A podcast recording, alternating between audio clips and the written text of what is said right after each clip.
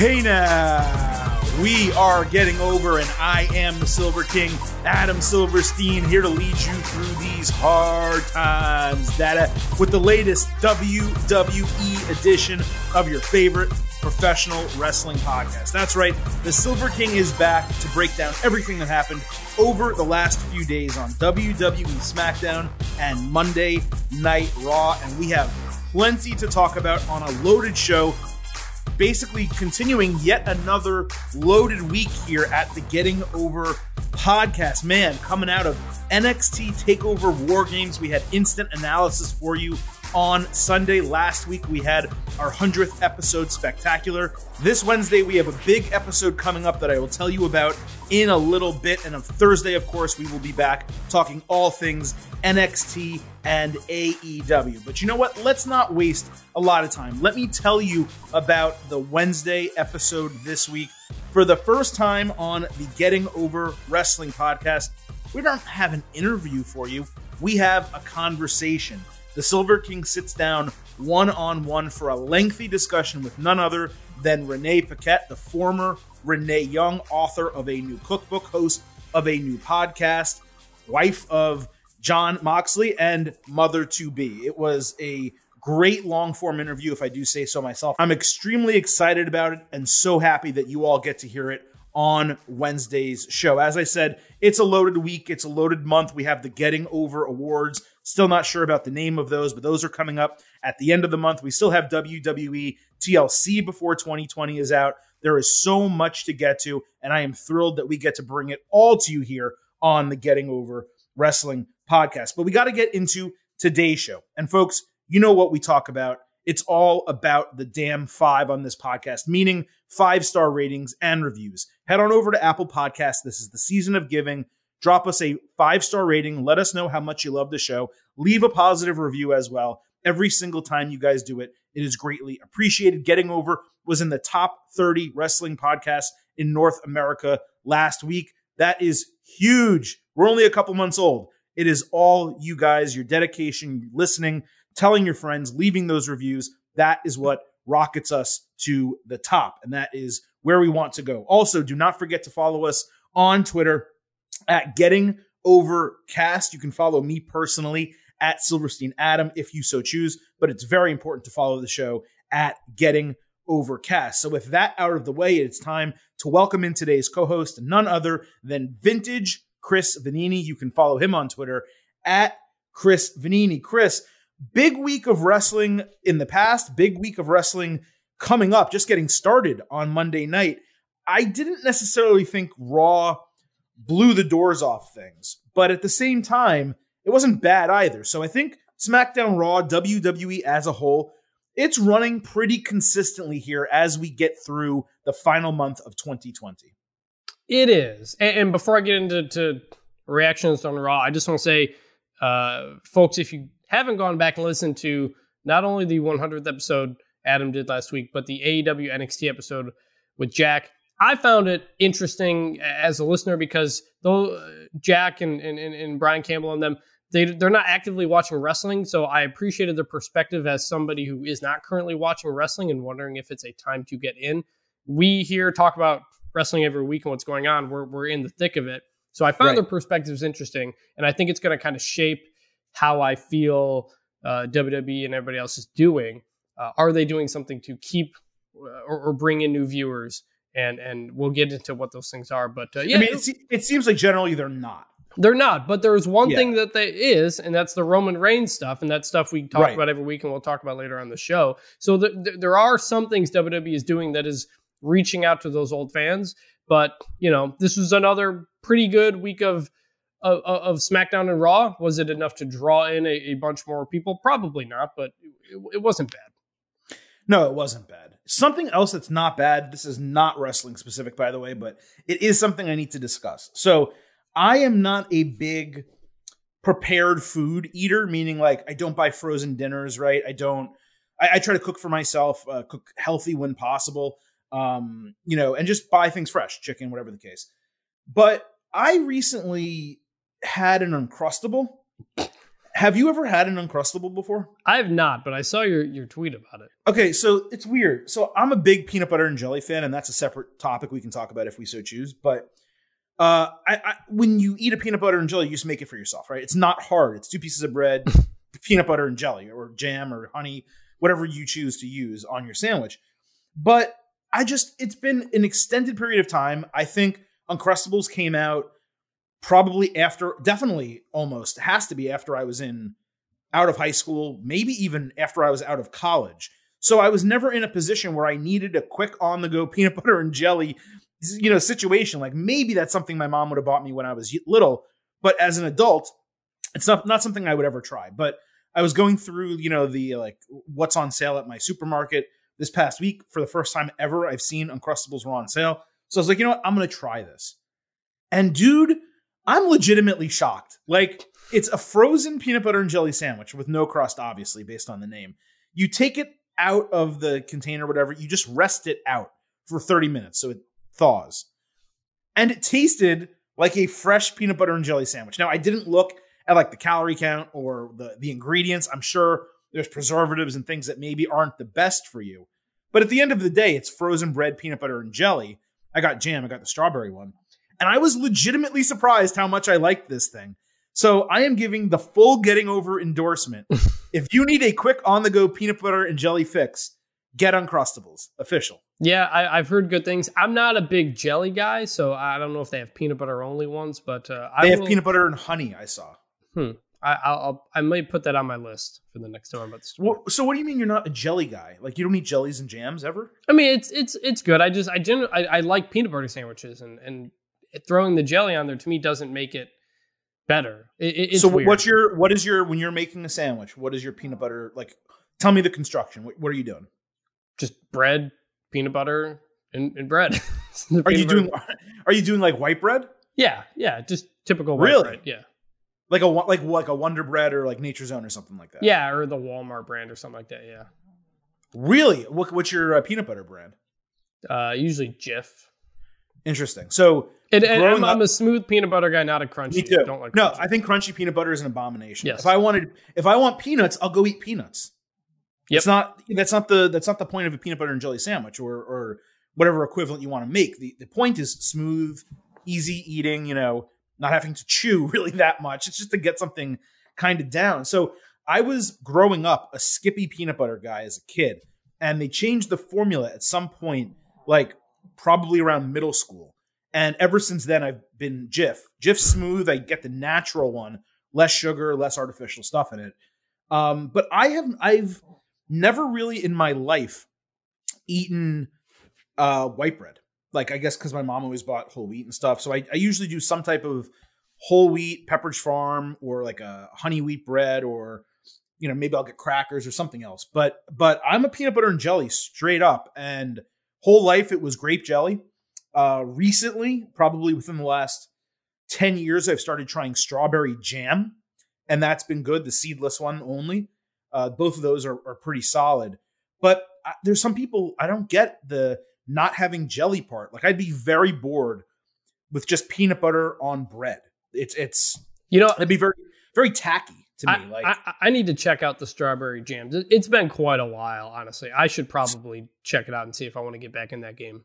Smucker's strawberry jam without seeds. It's the way to go. It's really freaking good. Um, but there's other stuff like you can do apple jelly if you like apples. That sometimes I'll do that. Like I mix it up a lot my uh the underrated sandwich that people don't really talk about is a fluffernutter with marshmallow fluff and peanut butter on a sandwich and that is the one hmm. is the only only occasion where i will use white bread i don't know why um, but i have to have white bread in the house i have to either have marshmallows or fluff which i never do either of those and in the rare circumstance where all of that comes together i will then have a fluffernutter but, speaking of fluff let's talk yes. about monday night raw yeah, let's talk about Monday Night Raw.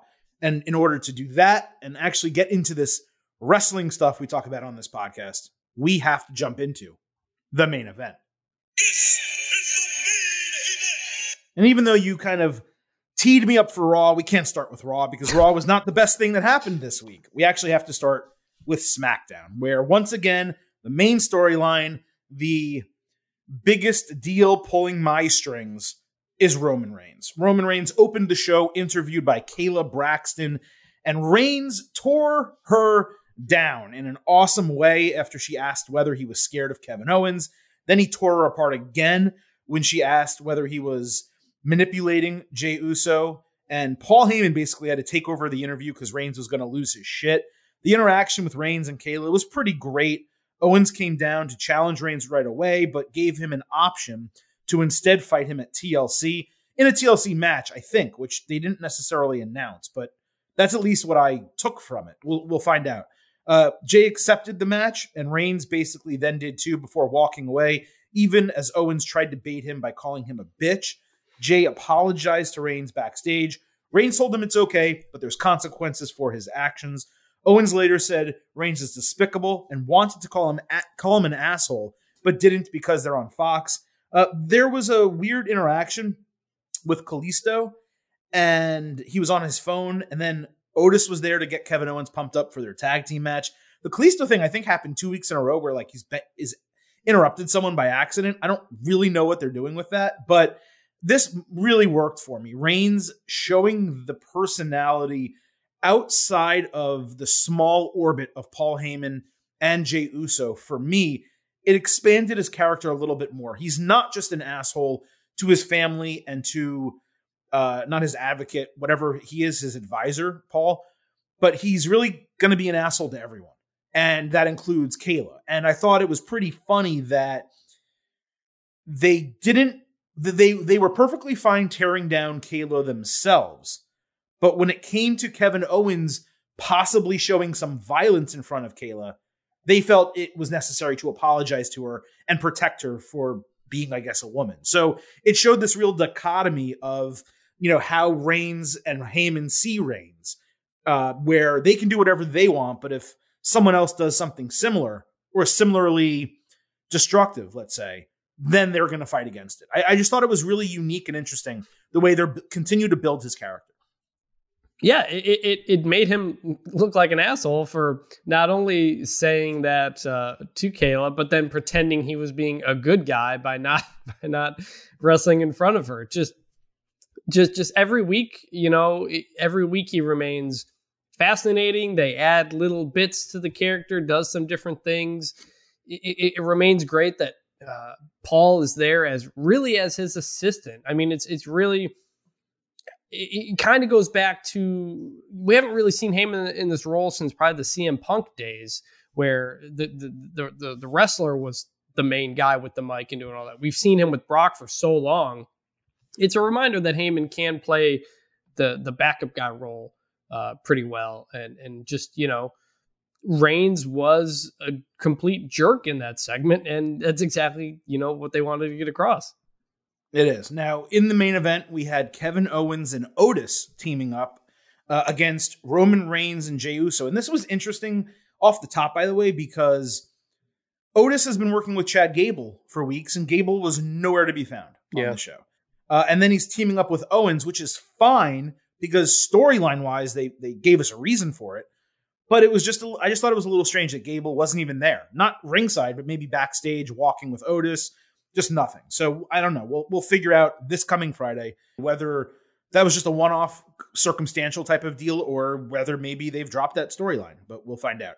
The penance for Jey putting Reigns in the match at TLC was having to start the tag team match by himself. At least that's what we thought it was. He took a beating early from Kevin Owens and Otis until Reigns made his way down to the ring. Reigns entered without a tag, and Superman punched Otis, absolutely destroyed him at ringside with the steel steps, knocking him out of the match. So these guys hate Otis, apparently, for some reason. Uh, Corey Graves actually did a really good job making it clear that even though Reigns jumped in the ring without being tagged, it wasn't a disqualification because neither he nor Otis were the legal men at the time. And that is always important because if not, that's something we'd be complaining about. Like, why was Roman Reigns allowed to do that? No, in in WWE law, you know, or or in the rule book, you're allowed to do that. If you're not the legal man, you can get involved as long as the other person is also not legal. Reigns uh, later interfered and punched Owens after being taunted, but as Jey went for the Samoan splash for the finish, Reigns forced him to tag in. Instead, Owens hit the stunner on Jey. Reigns jumped into the chokehold on Owens out of the guillotine, and they got a disqualification. Reigns and Jey then took turns drilling Owens with a chair until Dre hit a splash on top of one and like injured his rib area.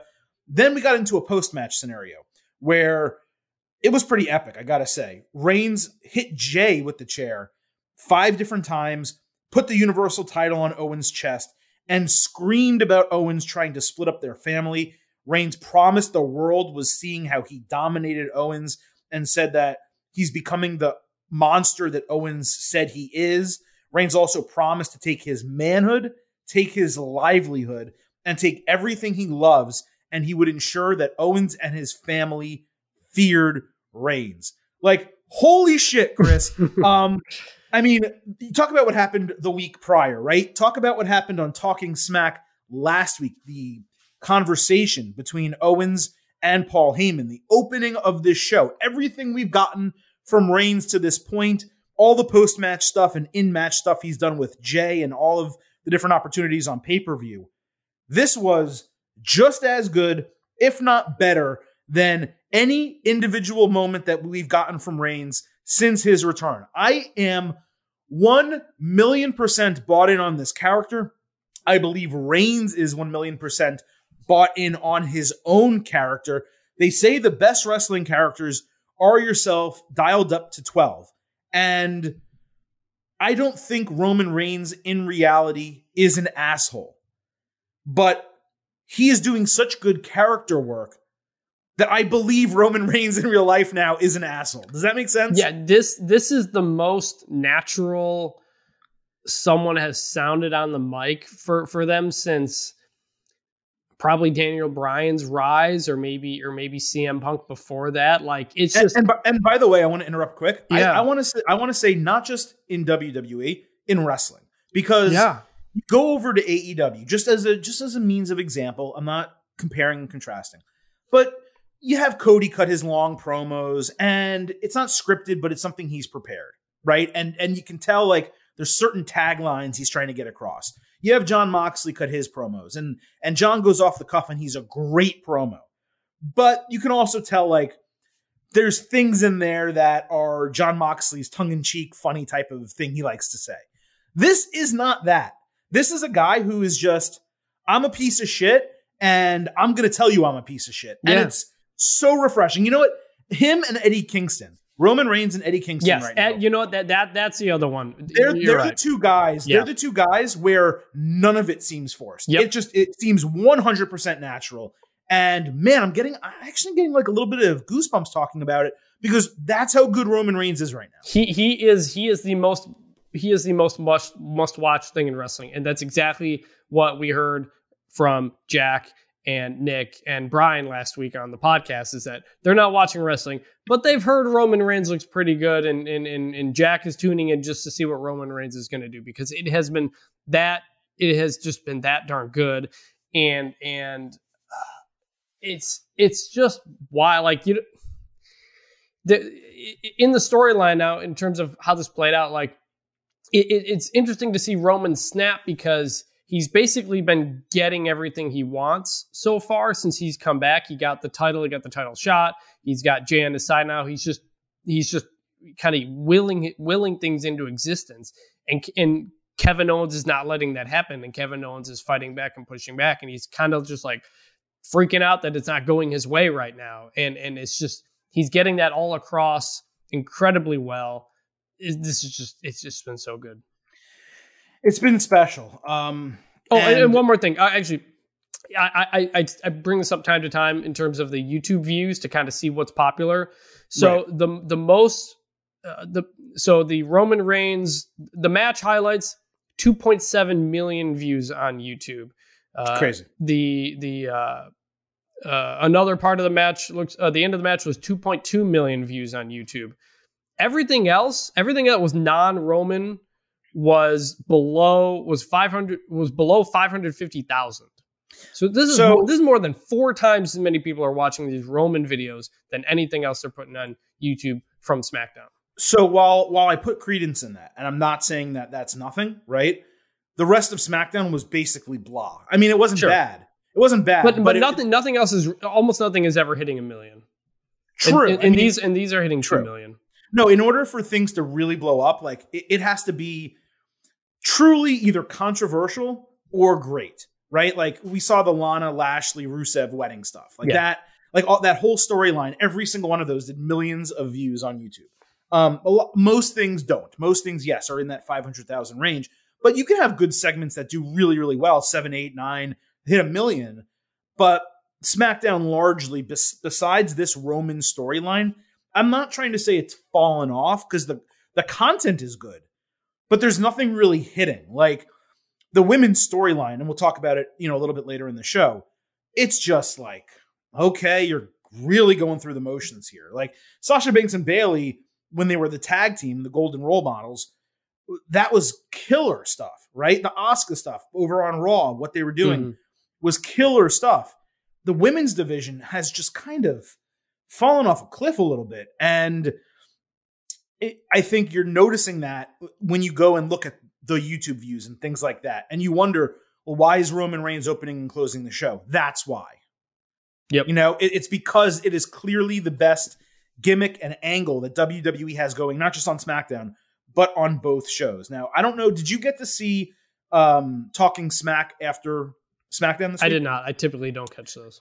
Okay, well, two weeks ago, anyone who did not see it, and if you don't know what I'm referring to with the Roman Reigns, uh, Kevin Owens thing, you I, I, I, did- and I did that. see that one. That one that one made it onto my Twitter timeline, and a lot of people Yeah. talked about. it. I did see the the Heyman You- Kevin Owens one. Highly You, recommended. you need to go back and see that. This week, it's not really the same thing, but Paul Heyman opens talking smack by like apologizing to Kayla, Hmm. and it really hammers home what I was talking about at the beginning of this segment. Um, the way that they see themselves versus the way they perceive others, uh, or I should say, the way they perceive themselves versus the way they see others. It's very interesting.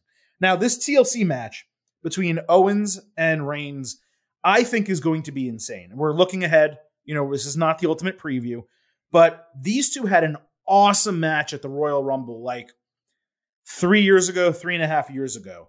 And this is going to take it, I think, to another level. I am going to go out on a limb and say that we probably should not vote for match of the year until we see Reigns and Owens. I don't think it's going to be a five star. I don't think it'll be a top five match.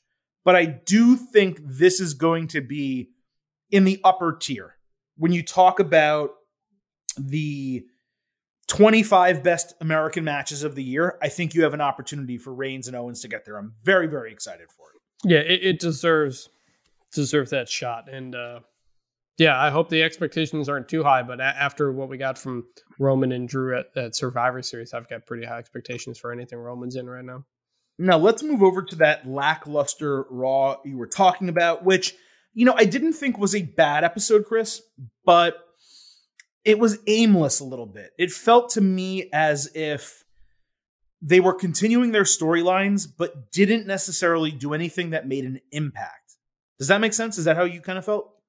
Yeah, it, was. You know, coming. I, I thought they did a really good job heading into Survivor Series of kind of setting up stories and a lot of things, and now it feels like we're in that middle ground where the feuds have been set, but we're not at the go home yet. So it's kind of spinning your wheels a bit. Yeah, so I think we're pretty much on the same page. So we actually have a double part of our main event from Raw, and it's kind of just circumstantial. You know, SmackDown, like I said, was the better show. More happens on Raw, so that's ki- kind of how we got here. We'll start with the continued build for Drew McIntyre versus AJ Styles. The show started with the Miz TV with AJ Styles and basically Drew McIntyre both in there. Earlier in the show, Keith Lee threatened Sheamus not to turn on McIntyre. On Miz TV, the heels joked that either Styles would beat McIntyre or Miz would cash in at the pay per view. Then they impersonated Sheamus, and to be fair, the impersonations were kind of funny. Uh, I Yeah, didn't. Mor- Morrison's funny. Morrison and Miz, I, I gotta say, man, I was criticizing them when they were on SmackDown for a while, right? Well, because they, They were, they really were yeah, they, they were doing like pranks and stuff. They- they- They're they're better at this kind of stuff. Yeah, they, they especially since going to Raw, but even on the tail end of the SmackDown run, they are great. And Morrison is popping me week after week. And and on and by the way, uh, he was the MVP of this episode. I have to say Yeah. because not only was he good on the mic, this guy bumped his ass off in the match. It was ridiculous. We'll get to that in a moment. Uh, let me finish this part of the segment. Uh, again, this was pretty funny. Them impersonating Sheamus. Sheamus. Sheamus comes out, threatens them. Then McIntyre comes down, cuts a pretty lackluster scripted promo, very obviously scripted. Uh, Styles dips out of the ring, and the faces clear the ring of Miz and Morrison. McIntyre then grabs Miz's Money in the Bank briefcase, and he chucks it from the ring all the way to the set. And he legitimately busted one of the screens on the Tron. And if you go on Twitter, you check out Drew McIntyre's account. This was actually posted right before we started the show he took a picture of the busted screen. He's like, "Rest in peace." Like, you know, this, you served us really well. It was hysterical. He he, I he jacked that thing, and I know it's not made of metal and it's not heavy, and I know Drew is a strong, muscular man, and I know the ring is on an elevation, but I never expected to see that. It ended up being a totally unplanned, really funny moment that he just threw this thing. Sheamus is laughing his ass off. Miz runs up the ramp to go get the briefcase. I don't know if he thought someone else was going to steal it or something. Well, ba- based on the Otis feud, uh, they yeah they kind of they kind of believe that that's how it works. It, it was just, dude, I was laughing like this was a segment that was mediocre, and it just un- unintentionally became really good. Yeah, no, it, and that was such an impressive throw. Not only the distance, but the accuracy. Right. Like it's hard to throw a briefcase, you know, you're kind of turning and stuff like that. That was that was just one of those feats of strength that that it was funny, but it also just makes it it makes uh, Drew look like an even more imposing figure. It does, and it was just it was just funny. I mean, to throw something with a handle like yeah, that's really the thing. If you want to throw a, all of us, or at least you and I know that you and I could, we could chuck a ball at that screen, and, and if it was heavy enough, it would probably cause the same damage. But to sidearm a briefcase with a handle and nail it right, it was just crazy. I, I, was so impressive. It was crazy. All right, uh, we get to the match. It was a handicap match. AJ Styles, The Miz, and John Morrison against Drew McIntyre and Sheamus. Sheamus accidentally hit McIntyre early in the match outside the ring, but then Morrison flew over the top rope. They caught him simultaneously and like yeeted his ass over the announce table. I think it was a fallaway slam. And they just threw him right over the announce table and he landed in Tom Phillips' chair. It was, again, unintentional, I think, and really freaking funny. The faces got a ton of offense early until the heels got their numbers advantage over. McIntyre got the hot tag late in the match, threw Morrison across the ring a number of times, then flipped him over his head in that, you know, belly to belly overhead suplex. And Morrison did a 360 and landed on his stomach. It was freaking crazy. As I said, Morrison sold his ass off in this match. It was the Rock, you know, style. It, it, was incredible. Shawn Michaels equivalent what Morrison did in this match.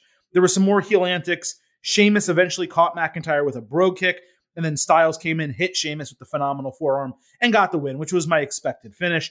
Tom Phillips did a great job selling that Styles was undefeated since joining Raw after getting that win. Those are the little touches I talk about all the time. I wish he wasn't, he had not done it while the music was blaring and while all the guys were yelling. It kind of got drowned out. I assume many of you didn't even hear him say it.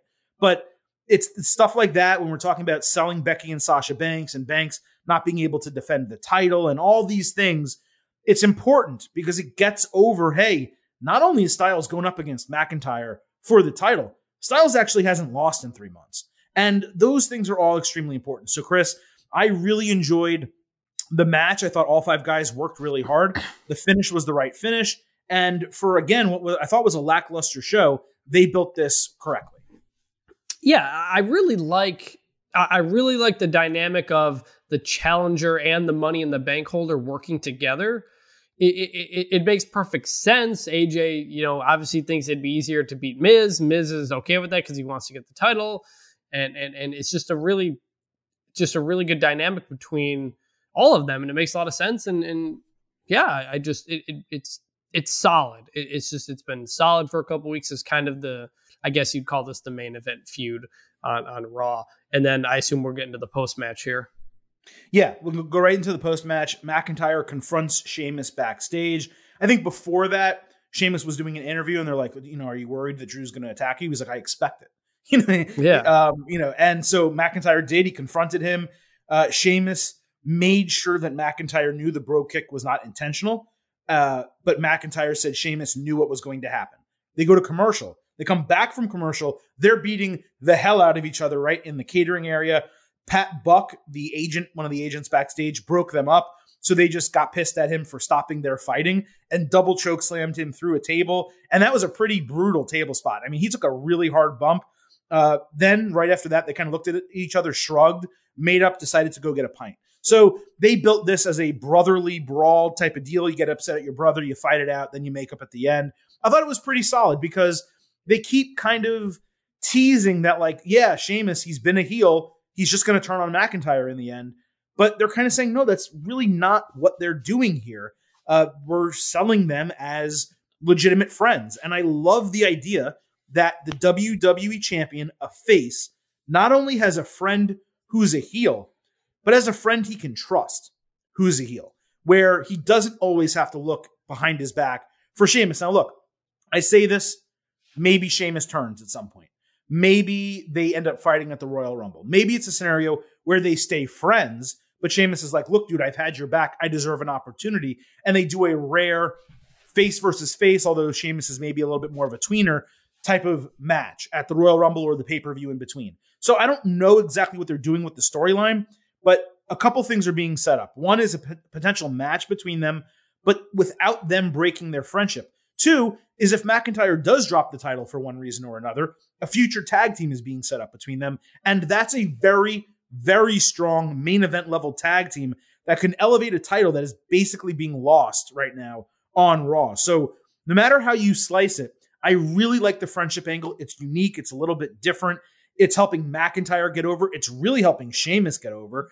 And it's giving an additional layer to this storyline. Do you agree?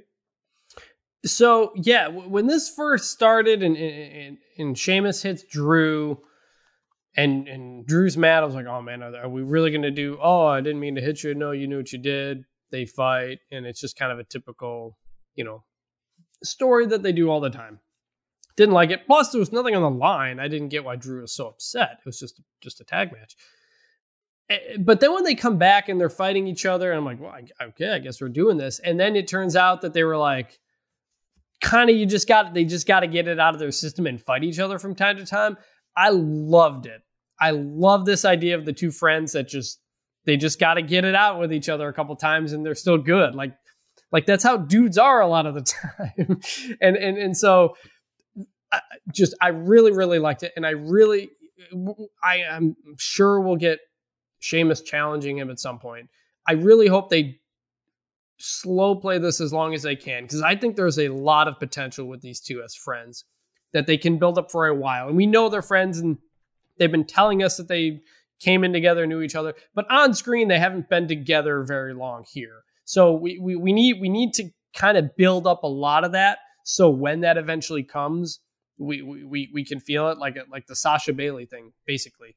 And and, Right. and so um ended up lo- didn't like it at the start loved how they ended up playing it out and and and uh i think there's a lot of potential between these two um where they can go so yeah uh, just another thing with these guys this main event this main event story that i think was really well done Yeah, I mainly just thought this was a really good piece of booking. Like, it didn't take us anywhere in terms of Styles or Miz or Morrison. That was just spinning the wheels. But it took us somewhere with McIntyre and Sheamus. Mm-hmm.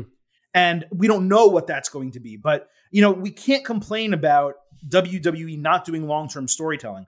And then when they give us things, elements that possibly look like they're going to be part of a long term story, be like, oh, well, this doesn't make sense. No, well, you got to see where they take you, right? Like, there's people complaining about like individual things that happened on SmackDown that we'll get into, and like, why are they doing this? But clearly, they they have plans here, right? Yep. So, you know, I think what we talk about and what we talked about really at the beginning of this podcast, back when we started in March, April, was man, they're really not doing long term storytelling, and, and it's the bookings in a rut. You know, you got to give some credit for trying, and then you got to give legitimate credit for execution. And there have been some things that WWE's tried and failed, and we've criticized them for it. But there's been many things that they've tried and executed, and they deserve a lot of credit when that happens. And so far, so good with McIntyre and Sheamus. I'm they have me as a wrestling fan wondering where they're going with it. And not just that, when I see them on the screen, it's entertaining. And, So, and, yeah, That's they- all that matters. Mhm. And no, and they have me caring about them as a group. I'm not just thinking, "Oh, storyline, where's this going to go?" They are genuinely friends, and I'm I like seeing them be friends together on my That's the other thing. They're genuinely friends. Yeah. Right. Just like, by the way, Chad Gable and Otis are friends in real life. So the fact that they get to work together, you know, we're not seeing them on screen a lot, but if we start to, there may be that genuine, oh, wow, these guys really do work together because they actually have a relationship, right? And whether it's even as, whether it's as a team eventually and maybe they become a tag team, or whether it's as opponents down the line, or probably both, that chemistry is always really important. And you see it with Sasha Banks and Bayley. Why do you think they're so good together? Well, number one, they're great wrestlers. Number two, they're legitimately friends in real life. So these things all help, right? Just like Charlotte and um, Becky Lynch is another great example. But all right, let's move off of this into the third part of our main event. Randy Orton, he wants in the Firefly Funhouse. And it seemed like they were booking the entire show for him to wind up in the Firefly Funhouse, but it never happened. So I thought that was a little strange. But Orton opened uh, saying in a promo that others may be scared of the Fiend. He's not. He wants to confront Bray Wyatt in the Funhouse. Uh, Wyatt pops up on the screen in the Funhouse and hosted a game show that I thought was decently funny as he tried to get the other characters in the Funhouse to help him decide what the stipulation will be for the Fiend versus Orton at TLC. Again, something that they talked about but never actually did. They never gave us a stipulation. Orton interrupted him while he was talking, demanded a match with Wyatt, Bray Wyatt, not the Fiend, later in the show. So they ended up giving us that for the main event later in the show. And this is the first time they've done this. Ramblin' Rabbit visited Orton in his dressing room and kind of talked some shit, said that Bray Wyatt was ready for him. So we've seen the characters like stalking people before, Yeah. but we've never really seen them just like confront someone face to face. So I thought that was pretty funny that we saw that kind of in real life. And Orton didn't sell it as if like he opened the door to see if Bray Wyatt was there. You know what I mean? It just it, it worked for him. Yeah. We get into the match. Randy Orton versus Bray Wyatt. Wyatt hit Orton with his own back body drop onto the desk. He chased Byron Saxton down, grabbed the headset, and he said sent the show to commercial break. That was pretty funny. Uh, it popped me. Wyatt was all over Orton for most of the match until Orton countered Sister Abigail into a neck breaker. He then hit his own back body drop into the announce table, countered Sister Abigail again with a thumb to the eye, hit his draping DDT, and then hit the RKO as the lights all went out and the referee began to count the fall. When the lights came back on, Orton was on top of the Fiend instead of just the Bray Wyatt version, got locked into the mandible claw, and Raw went off the air. That is what I'm talking about, Chris. Like, you can say maybe to start the show, this thing was slow. Maybe you didn't love the match, but I loved that finish so freaking much. You don't want Orton to beat Wyatt, but you can't have Orton lose before TLC. You can make the argument, well, why even have this match in the first place? The only reason to have the match was to get the finish that we got. Yeah. Orton gets over by being on the cusp of victory. He was just about to beat Bray Wyatt, so it's almost as good as if he had actually won. Yet the Fiend gets to flex his power. For me, this was a total win, top to bottom. Yeah, like I said, parts of it maybe not the best, but the finish to that, the finish of Raw, the cliffhanger of that entire thing, that is what I'm all about. Morning Woods is what Xavier calls it. Yeah, so like I like when they have Bray matches because there's so many different things you can do with them. It, it, it allows you to to try different things and, and, and put Bray the Fiend to different positions without having to uh, hurt the Fiend at all. And this is exactly it. And honestly, I I, I rewound at, like when Raw went off there. I rewound it and like counted the seconds it took for the lights to come back on. And my only thought is that had to be pre-taped that ver- that end because it was like it was like five to seven seconds that that Bray would have had to take off the clothes he had on and put on the mask and presumably the eye paint I, I believe that goes under it. That's why. That's why. That's for me why it worked. yeah, no, it 100 percent worked. I was just Yeah. like, man, like they had they had to be. I, I don't think that part was live, but I don't care. It was it was awesome. But, so let me pause really quick, okay, and I'll let you finish. But that's why it was great because look, if you are a wrestling fan and you're just watching the show and you don't go on forums and you don't go on Twitter. You're like, oh my God, that was freaking awesome, right? But a lot of wrestling fans, they try to think themselves out of, of certain storylines. Yeah. It's like, well, obviously that wasn't live because they had to pre-tape it because they never could have done that in 30 seconds. No shit, man. Right. Right? Like, like it's wrestling. No, no, It's- you- no, you're have right, you're right. You. I'm not saying that you're not saying this, but you have to suspend the disbelief. Period. In the entire sports entertainment genre, right? So the fact that they allow me to enjoy something like that is great. If you're thinking, if if you were watching that and your takeaway was that so stupid he never could have done that in 30 seconds, it must have been pre-taped and therefore it wasn't live and it wasn't good. F you. No, Uh, no, like, just yeah. seriously, F you if that's your take. No, yeah, yeah. No, I mean, I'm the guy who wants them to do more cinematic matches and everything, like really lean. Yeah. into. And I like, I, I popped at that that ending. That camera work when they come back on and Oh, you only see. Randy and they pan out and then Bray's there or the Fiend is there. So good, so good. I just, I was like, it was so good that I had to rewind it and very, like like a magician and be like, wait, how did they get it done? Because it was that good and it, it got me. So I, I, I really liked it. And Yeah, I, I just want to clarify. I was not talking about you. no, no, no. I was- know you're right, Yeah, and I can. I that was one of the first things I said, so I can understand why that comes to mind. That that was not my initial reaction to it, Right. uh, without a doubt. I was just. I just I saw people being like, eh, you know, I don't. Ah, man, this fiend stuff doesn't work for me. It's like if you don't like the fiend, that's fine. I'm never. I'm just like with uh, Matt Riddle. I'm never going to argue about someone's taste. But when it comes to legitimate criticism versus illegitimate criticism, criticizing that for the reasons I mentioned is illegitimate. Yeah, That's all- And- that's all yeah, and in uh, other things I have in my notes, more people should just ask for matches more often. Like that's that's how this match got set up. It true. they do. Uh, I think it was it was Randy right who asked Bray for a match, and then Bray was like, "I accept." I was like, "Oh, okay. I guess you don't need to just do."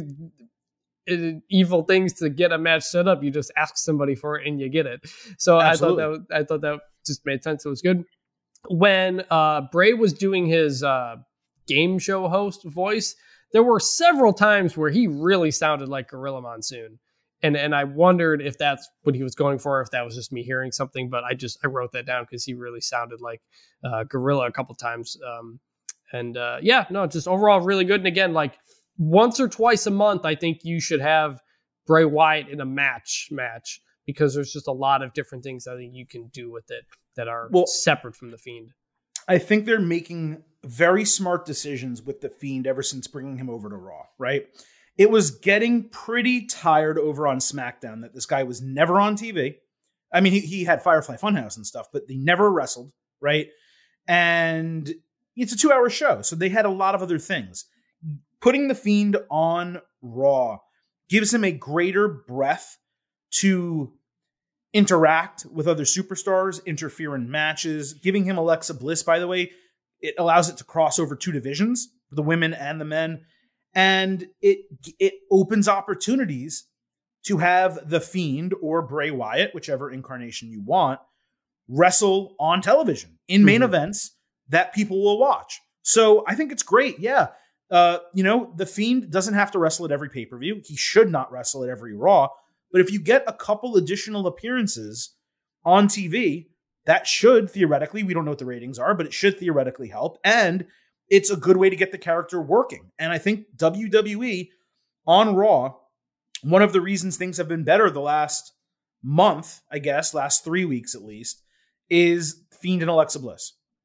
And they are figuring out ways to utilize them that are fresh and different because of all those things I just mentioned. Because they have a longer show, they can do more stuff. They have Bliss helping Fiend and also integrating the Fiend into the women's division. Again, if you don't like the Fiend, not going to argue with you. But as someone who does like the Fiend, I enjoy what they're doing with it. Yep, me too.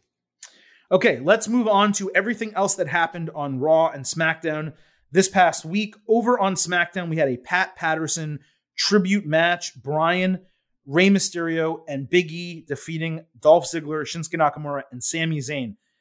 The reason I'm pointing this out and bringing it up on top is number one, of course, rest in peace, Pat Patterson. I already kind of said that on our Thursday episode last week. And after we talk about this match, if you have anything you want to say, certainly can throw that in there as well. But this match was a banger. I mean, this thing tore the freaking house down. A six man tag normally doesn't do that, but they went out of their way to do a memorial match with six former Intercontinental champions. And it was just a lot of fun. Everyone got their stuff in. Big E took a hell of a shoulder through the ropes into the ring post. Zayn hit a great blue thunderbomb on Mysterio. Bryan and Ziggler were awesome together with a Hurricanrana into a sunset flip, into reversals, into pinning combinations. Zayn tagged himself in blind with Bryan concentrating on Ziggler, and it looked like he was going to get another one over on a face, but Bryan got the yes lock on Zayn. Zayn fought to the ropes. He then hit a great brainbuster for a near fall. By the way, kudos to WWE for bringing the brainbuster back. It was gone for a while, but they're allowed to do it again, it seems. Uh, Bryan rolled up Zayn for another close fall. Then Bryan finally got him in a cradle, just like Pat Patterson used to do, for the win. They did a post match with the faces all taking out Ziggler, classic WWE face stuff. Uh, he sold an atomic drop like freaking Rick Rude does. Ziggler sold his ass off just as much as Morrison did on Raw, and they all did the yes chant while pointing to the sky for Pat Patterson. So this was a great booking. It was a great match, and it was a great tribute, Chris. I thought they did Pat Patterson proud, and I thought they all did themselves proud by booking something that was a lot of fun on a show that was not a special show. You know, it was they're still building towards a pay per view, but they managed to do something very special with all six of these guys. Yeah, man, I I, I was um I know you've already kind of addressed the Pat Patterson stuff, but uh, man, just sad, just an absolute legend, a, a, trailblazer, a guy who just you you hear so many stories. Everybody has just great stories about him, things they did, and and and I, I'm not surprised they would do something like this match, considering especially how much he meant to Vince McMahon and all the stories you hear from the wrestlers about going over to Vince's house and him and Pat Patterson and sometimes Vince Russo were just booking the show just by Vince's pool or something like that. Obviously, Patterson meant a lot to the McMahon family, so I'm not surprised they did this. I love the touch of having the old Intercontinental belt out there. And honestly, it kind of looks like the current belt. And I don't remember the, the, the current IC belt that we hate. Uh, I I I I'd never actually seen or at least remembered that original Intercontinental belt, and I don't know if when WWE announced the new Intercontinental belt that they said it, it's meant to kind of reflect the original, but I feel like that was a way they could have done it to to make the make the make it not shitty. Yeah, to make the belt that we hate seem a lot better. Uh, that stuck out when I saw the the belt there. But uh, yeah, fun match. Um, the, the, the Pat Patterson video was was really nice as well. Um, and uh, yeah, just good match, good seeing everything. Big E's got some new things going on now.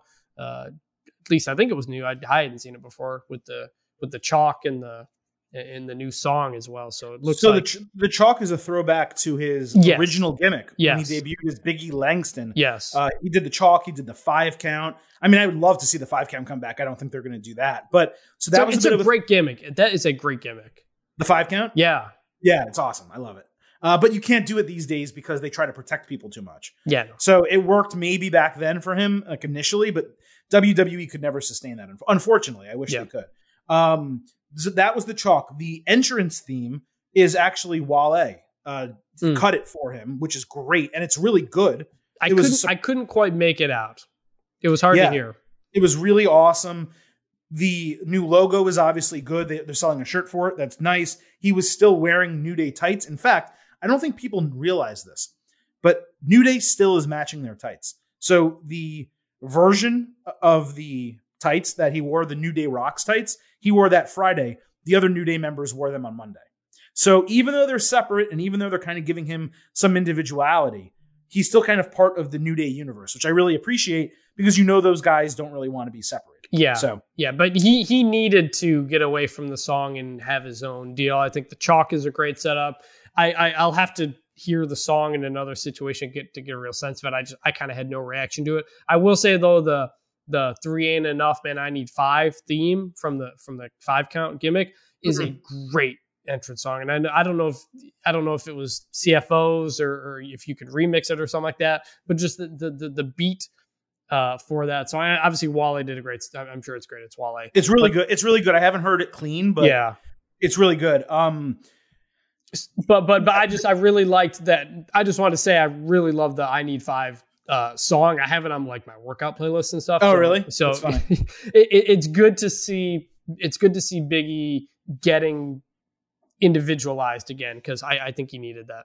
Where did you see, by the way, that the titles were similar? I'm just looking at them briefly. They're not they're not dissimilar. Like I do see that it's rounded a little bit. The other one had a rounded part. It was more Um, oval, kind. It looked a little. Yeah. This is just my. This is just my perception. Seeing it, I was like, oh, because when I think about the Intercontinental Belt, you think about the, you know, the the classic one that forever that they had for a while. But I I never actually seen the original. I was like, oh, this looks more like the current one than I would have thought. I would uh, say that looking at it, it looks it looks like it's almost kind of a mash between both. Yeah, maybe. Now that I'm seeing it, um, and I, I don't know, uh, the new one sucks. Like I, just I got it does. Say, I'm it- just saying. It, I, I'm just thinking. I, as someone who had never seen the original Intercontinental Belt, if they had said, "Hey, Yeah. we're trying to," we're, this is this is a modern throwback to the original, and then just kind of give us a reason for it and kind of put something behind it, I think we would have thought it sucked less. But they didn't, and we liked the Intercontinental Belt they had, so it was just Yeah. kind of a mess. it's just it's just such a like I'm I'm just scrolling through because I wanted to see you know what you were talking about while we were while we were going through it. I'm just scrolling through Google Images of like all the intercontinental titles. Man, it's I, I there was one that they used I think in the 2000s with the blue globe behind it that was worse. You know, definitely worse than this. But this thing is so crappy, and I think what makes it even worse than the design is that it seems like it's cheaply made based on how it looks, and then it clangs around when they carry it and, and Yeah. stuff it's just man like out of all the WWE main roster titles I know people don't love the tag team ones. I don't mind them. I know people don't love the men's and women's titles just because it's a big WWE I actually think those are very I smart think they're. very- I like them. I like and, them. very nice looking. But I mean it- it's this and the 24/7 title in a battle for worst title on the main roster. It Yeah. just is. They're really not good. All right let's move on with actually things that happened on these shows. Uh, Bobby Lashley back on Raw defeated Jeff Hardy in a non-title match Riddle was in full comedy mode backstage before the match. He suggested he and Hardy become the Hardy Bros, and Jeff was actually kind of into it a little bit, but ditched him as the match was beginning. MVP was interfering on Lashley's behalf, so Riddle ran down to even the sides and cheered Jeff on. Hardy used his whole repertoire for multiple two counts. He had a twist of fate, but he was too slow to get the swanton. Lashley was able to dodge him, catch him with the spear, lock in the hurt lock, and get the win. Riddle was really pissed Lashley wouldn't break the hold. He came in to save Hardy. This match, dude, was a surprise banger to me. Uh, Jeff Hardy and Bobby Lashley, I mean, it wasn't a surprise that they're both great wrestlers, but they gave him a lot of time. They both put in a lot of moves. It was really built strong as a match. Riddle and MVP were both very loud and vocal at ringside. I think that helped, at least for me. It sold the action as intense, and there was some it felt like something was at stake even though there really wasn't. It was a non-title match. I have to believe riddle's going to get the united states title shot but it's so weird this whole booking because it looked like keith lee was going to do it based on their interaction in those elimination matches. Then lee's just backstage on this week's show doesn't have anything to do. Riddle's now getting the opportunity but they're basically one week away from the pay-per-view. They haven't booked the match. Jeff hardy has a match with bobby lashley seemingly for no reason whatsoever. And what it felt like coming out of the match was happening was they were building Hardy and Riddle as a tag team, not building Riddle as a number one contender. So this is a good example of good wrestling, but somewhat poor booking because it did not advance the storyline really in a meaningful way, other than Riddle just starting to hate MVP more than he already did. Yeah, the match was great, and and Bobby Lashley, I I have I'm going to nominate him for one of the awards that we're going to have uh, later on. Um, but my thought was maybe they wanted to do Keith Lee, but they've changed their mind because the Riddle backstage stuff was going over well, and now they want to do Riddle. I, I don't know. That's my only thought as to why things seem to kind of have switched here. I, I don't know. I, I kind of just had no reaction to the booking because I just I don't under I don't know where it's really going here. It seems to me that was the case, but maybe I just kind of got misled there. Maybe the you know Lashley Keith Lee finish was just to get one of them advance, just to get Keith Lee advanced without allowing him to beat Lashley. I don't know. I, I, it was really strange that whole booking. But going with Riddle, I don't mind Riddle Lashley. I would love for Riddle to win the United States Championship because the truth is Lashley hasn't defended the damn thing. It's meaningless right now. It's, it's just it's undefended. It's unimportant. And putting it on Riddle at least, yeah, maybe he's being a comedy character right now, but we know the guy can bang. Like we know he can wrestle. We saw the Sheamus match, right? We know this guy can go. So put it on Riddle, or even if you don't, even if you have Lashley beat Riddle, then build up Keith Lee for a title match at the Royal Rumble or at some point ahead of time. I mean, I would much rather have Keith Lee in the Royal Rumble and actually win the Royal Rumble, but as long as Lee's involved in something significant, that's what I want going forward. I want Riddle involved. I want Lee involved. Lashley does not need the US title anymore. He is built up in a main event caliber way. There, there's just a plethora of main event to upper mid card dudes on Raw. We talk about it all the time. They really overloaded that division and really should have put a couple more people over on SmackDown. And maybe they will do that via the Royal Rumble. We talked about it previously how maybe instead of the Royal Rumble winner being the person who challenges for a title on their own show, it's someone who crosses brands. It would make a lot of sense if it was someone from Raw going over to SmackDown in that regard. We'll find out. But back to the match, the action was good. Lashley, Hardy, Riddle, Lee, these guys all work really well. And it's nice to see different kind of combinations of them. And Hardy Lashley was not something I expected, not something I necessarily thought they would go all the way with, but it was pretty damn entertaining. Moving over to the women's division, we'll start with SmackDown. Sasha Banks and Carmella had a face to face on the TitanTron. Uh, this wasn't necessarily bad, Chris. The story idea was good, and both looked like damn stars. They told a good story, but it is so overly scripted and written out line by line that watching it, you're just wishing it was more real. You're wishing that these lines weren't canned. Michael Cole, when he does these, he's the absolute worst. I mean, Cole does things good, right? When he is left to his own devices and can do commentary his own way, he is extremely talented. But in these canned interview settings where he's literally reading a line off a script and then waiting for someone to re- recite a line back to him and then waiting for his next cue to read another line off the script. This shit is just terrible. It's not natural. You want to do interviews the right way, put Michael Cole in the ring, have these women come into the ring, have one of them on a Tron, one of them in the ring. Do something else other than these stupid freaking screen by screen or even if it's not screen by screen, Michael Cole interviewing someone else on a screen. It, he's the worst at doing them. They are the worst at delivering them. So, despite storyline wise, this being okay, and the ending, Carmella and Sasha Banks both did a very good job in their last lines. It actually sold the match and the aggression between the two a bit decent. 90% of it for me was total garbage. At, at, the first part of this, I didn't even think they were filming the two segments at the same time. Like it almost felt like they were separately and someone was just waiting for a cue to like make their reaction point and eventually they started going back and forth and I got it but that that just that's how fake it sounded at, that's exactly right. and yep. it was just it's not it this isn't the strong suit for either of them giving like long like they're they can be good on the mic in situations not like sit down interviews where they're delivering the most canned lines you've ever heard um yeah this is just not great and and and frankly, you know, Sasha coming off of a title win and a title defense and being on the Mandalorian briefly and getting all this stuff, I'm I'm surprised they're not just doing more with her. That's just these interview segments that are just, yeah, not good.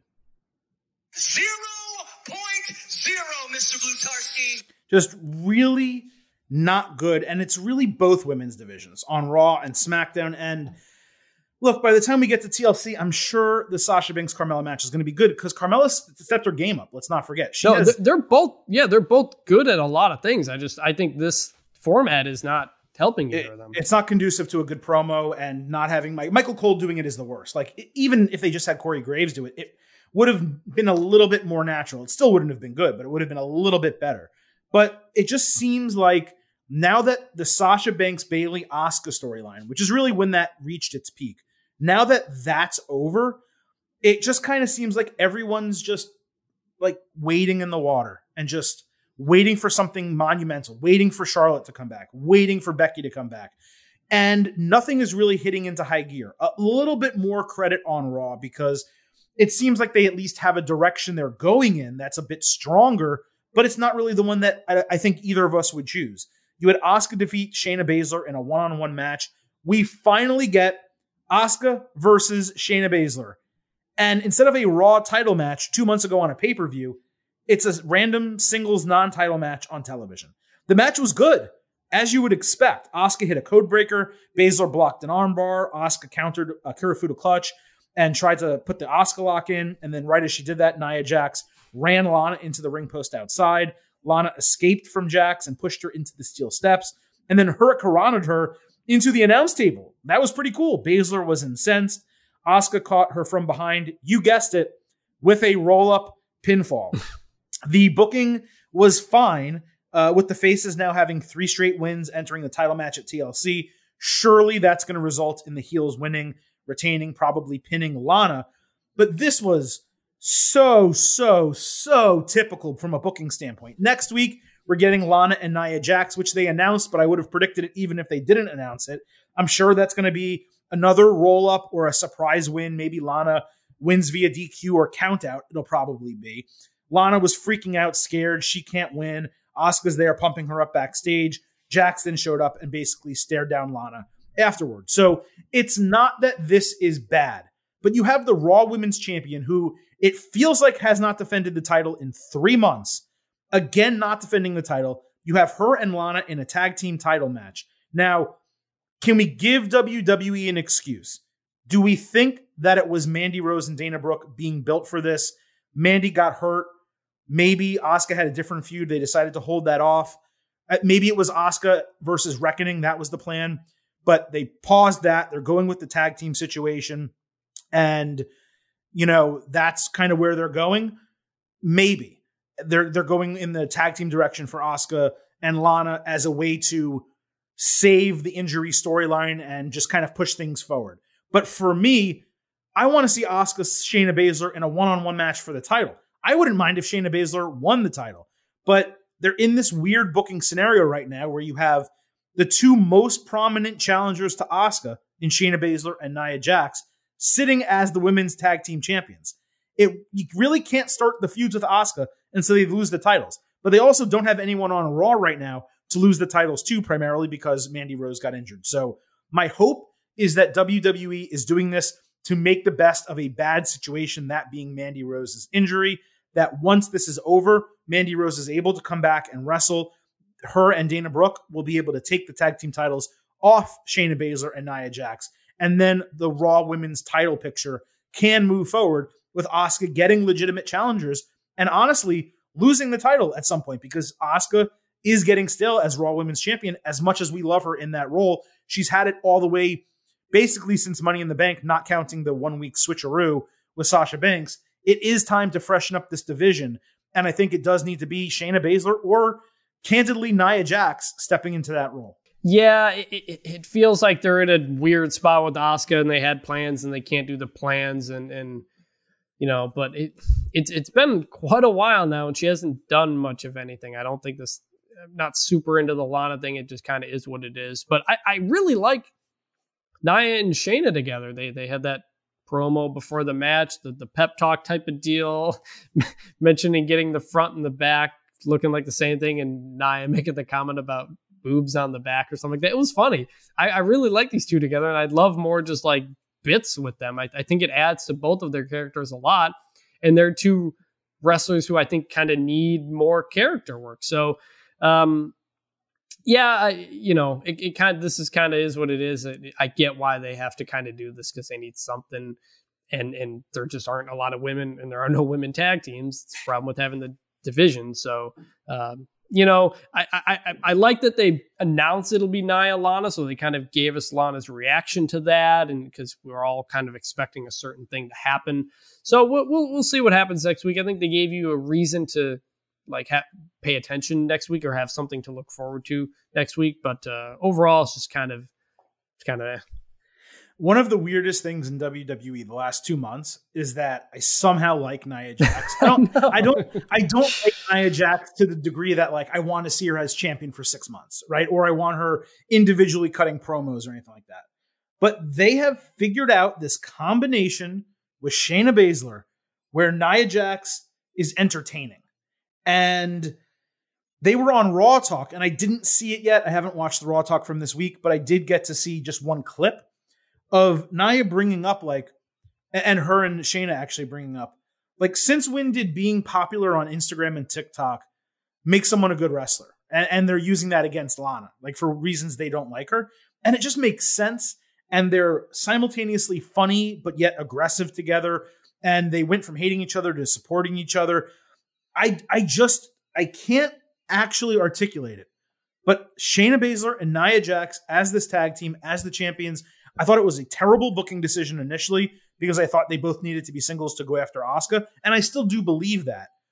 But it was not a bad booking decision because they needed a strong team to be the ones to take the titles off Sasha Banks and Bayley. Yep. They got a very strong team. We knew that's why they did it at the time. But the fact that they didn't make them a transitional champion, they've now had the titles for multiple months, and they haven't defended them frequently, but they have occasionally. I mean, I would love to see them go down to NXT defend the titles. I, I would love to, for them to have another month or so with these titles, defend them a couple times, and then yes, yes, drop them to Mandy Rose and Dana Brooke. But uh, it's just shocking to me that Nia Jax is not as abhorrent as she was three months ago. I, I think they could make these two really fun together. I like. I'm not saying you do Viking Raiders Street Profits types of skits, but they've got they've got chemistry together. And considering there are really no challengers for their belts, instead of shoehorning some people together, I'd love to see them. You know, they win the the match at TLC, and then they just kind of spend a month just doing you know like Daniel Bryan Kane type of stuff. Like I like I, I think there's a real I like neither of these characters have really worked individually. I love Shayna and great wrestler and all that stuff, but obviously it hasn't clicked. They had her lose at uh, it was a WrestleMania or something like that. They haven't really pulled the trigger. Nia's had her ups and downs. I think I just I think they're really good together, and I think you could have a lot of fun with it and do something and really add to both of them. So I hope they stay champs for a while, and I hope they kind of can can do some stuff with them because I really think they have a lot of potential. And by the way, when you eventually do break them up, because I mean, Shayna's not huge, but she's a big time technical wrestler and she's very talented. And I feel like she would work extremely well with Nia Jax. So mm-hmm. I think there's so- something there. But, you know, again, WWE needs to spend the time investing in this women's division right now because, you know, if, if it's not a title match or if it's not the title feud, very rarely are we getting something. Yeah, we did get something else on Raw. We'll talk about it in a minute, but that's a three hour show. So they need to have more than just one women's match. On SmackDown, I mean, I could be wrong, but I think we're kind of stuck in this rut. No, I am wrong because they did have another, they had a SmackDown women's match separately, but we're getting like one women's match a week and then like one backstage segment per show where that's not WWE, that's AEW. You get one match 90 minutes in and that's it. Yeah. NXT, you got like four women's segments. I don't need, I don't necessarily think you have to go, go into that depending on what the storylines are. But on Raw and SmackDown, there should be two or three segments a week. And I'm, it's very strange the way they're booking things. They feel, it seems to me like they feel handcuffed not having Becky Lynch and Charlotte Flair. And that should not be the case given the talent that you have elsewhere in your division. So, all right, let's move off the women, move over to kind of the Raw, at least tag team picture. You had Kofi Kingston defeat Shelton Benjamin in a one on one match. This was an obvious Re- typical wrestling follow up of one singles match. Last week using team members, then you do the other one the following week with the other team members. Every organization, every company does it. Very trite. Uh, Benjamin hit a great gut wrench, gut wrench power bomb, then a strong ankle lock. Kingston sold an injured knee after a flip, but caught Benjamin saving the countout with trouble in paradise and got the win. So now New Day, after this moment, is 2 0 and 1 in tag team matches and one and one in singles matches. Yet they're still fighting. Uh, Cedric Alexander grabs a mic, challenges Kofi to a match, saying he's sick of New Day slipping through their fingers. Xavier Woods is standing next to Kofi, screaming, Why do we keep giving them chances? Why are we still fighting them? And you know what, Xavier? That's exactly what I'm saying. Why the hell are you still fighting these guys when you're 2 0 1 in tag team matches and now 1 and 1 in singles matches? But Kofi, he's injured. He says, screw it. We're going to fight anyway. So you knew what was going to happen. Cedric Alexander defeats Kofi Kingston one on one. Kingston sold the knee from the beginning as an excuse to lose the match. He hit a really rough SOS on Alexander, uh, concentrated on the knee, Alexander did, before hitting a spinning brainbuster for a near fall. That was a great move. And by the way, I'm talking about it. The brainbuster is back in WWE. Great. Uh, Kingston missed another high risk move, again hurt his knee, so Alexander caught him for the lumbar check and the win. Kingston sold it like absolute death. He flew into the air and then flopped around like the rock afterwards. Uh, Cedric has now defeated Kingston and Woods, which is huge for him. MVP made a comment earlier in the show that Cedric is feeling himself. And this time they all celebrated together, they being the Hurt Business. So clearly, this is going to result in the Hurt Business getting a fourth title match. We presume that's going to come at TLC.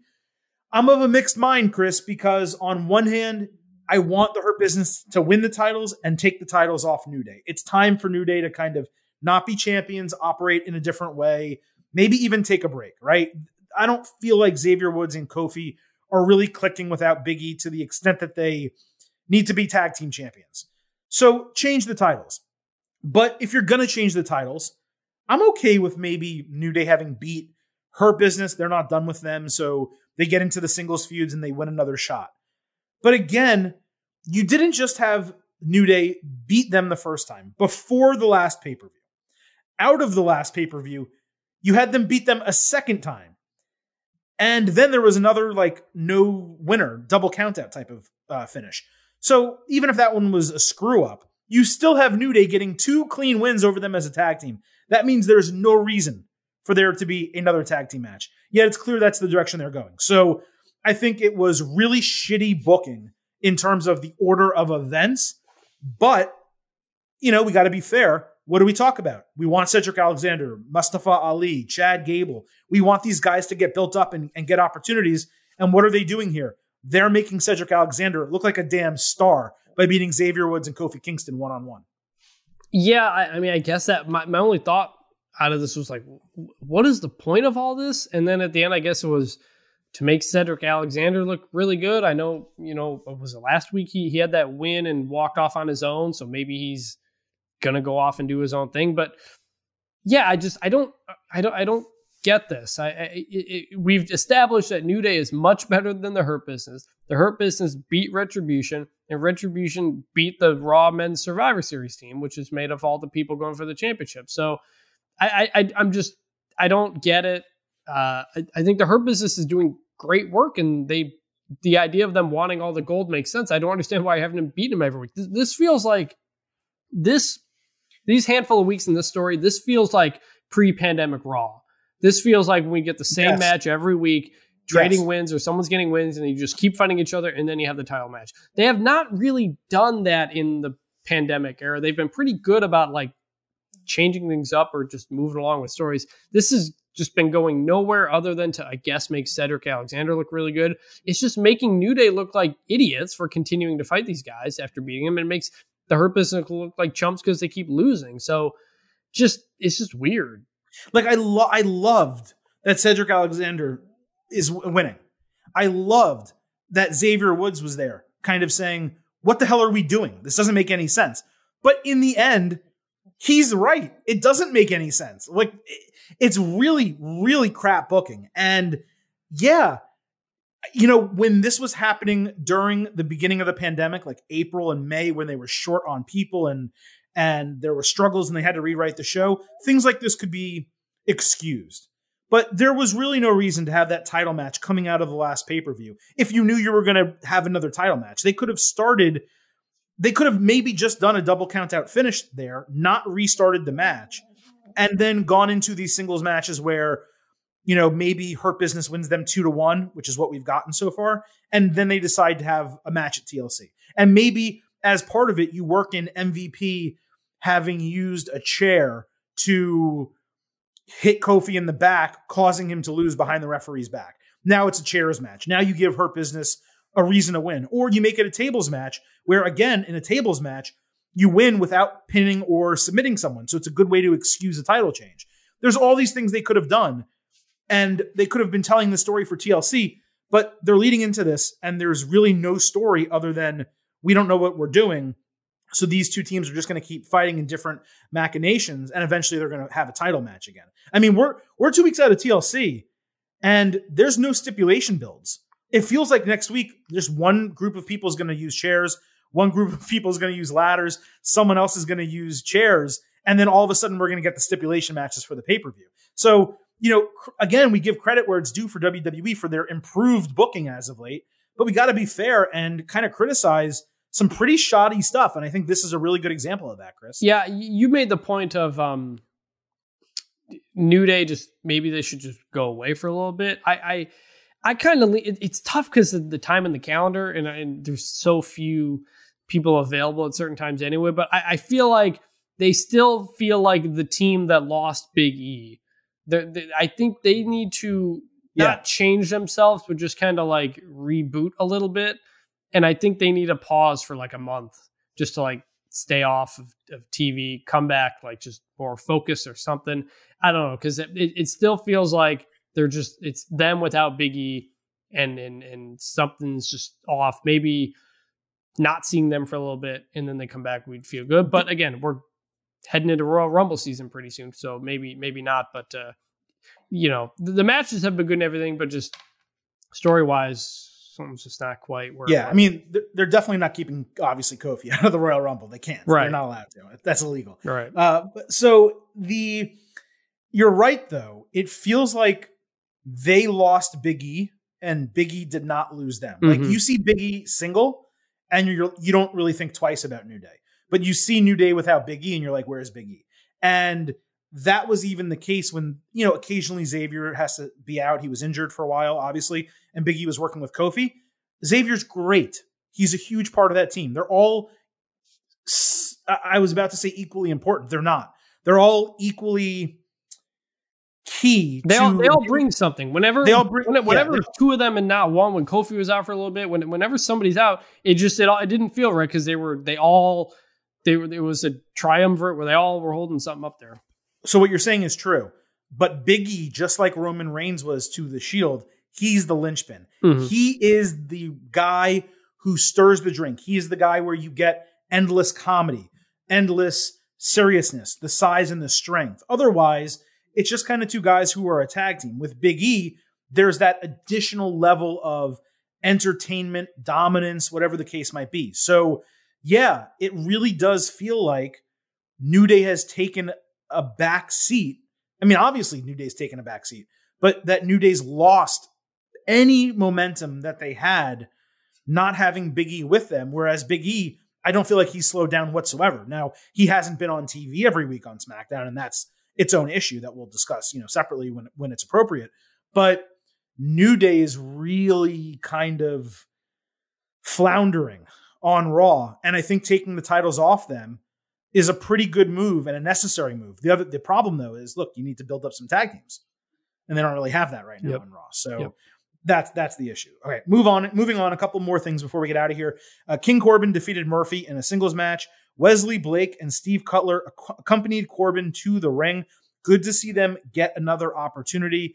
And hopefully, by the way, that clears up for everyone why they ran the angle they did last week, where they had the Mysterio family all basically interfere a little bit to help Murphy win. I already told you why that was not bad booking last week, but now it provided Corbin a reason to get someone to have his back. So he has Wesley Blake and Steve Cutler. Now they got to get rid of the King gimmick. This thing needs to go away. It's been well over a year. yeah. They have not redone the King of the Ring, which I thought they were going to. So, man, okay, King Corbin, it's over now. Just be Corbin. You can still wear your crown. Just go back to being Baron Corbin. Corbin beat the hell out of Murphy threw him around. Murphy eventually got some momentum with a V trigger counter to Corbin's like roundabout the ring post. As Murphy was about to beat Corbin, Cutler and Blake attacked the Mysterios.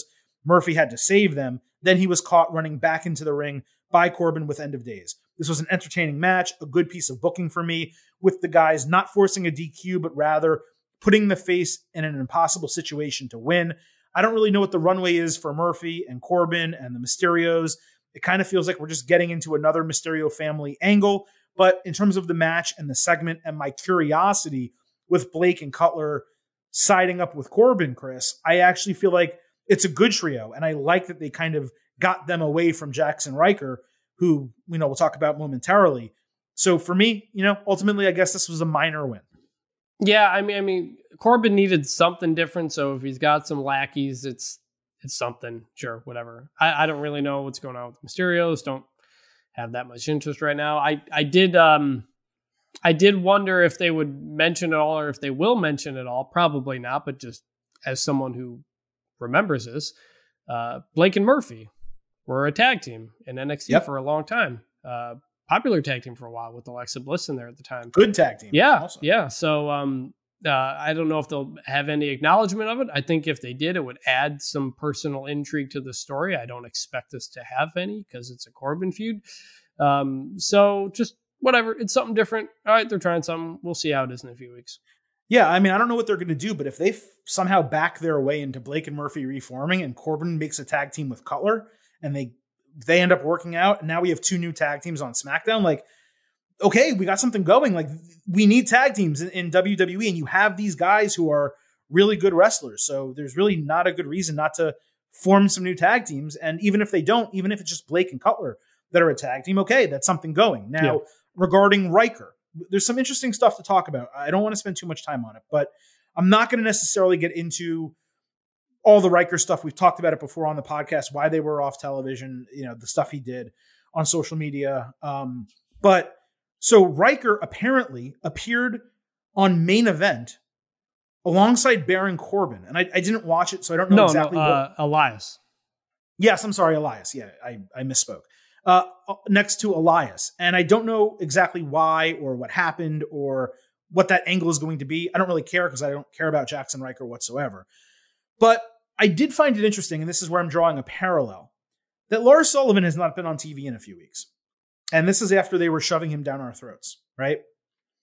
Now, that doesn't mean Lars Sullivan's gone, but I think WWE may be doing something right now where there are people in their organization who have not been on TV for a while for reasons unrelated to injuries, reasons more related to things that happened off screen.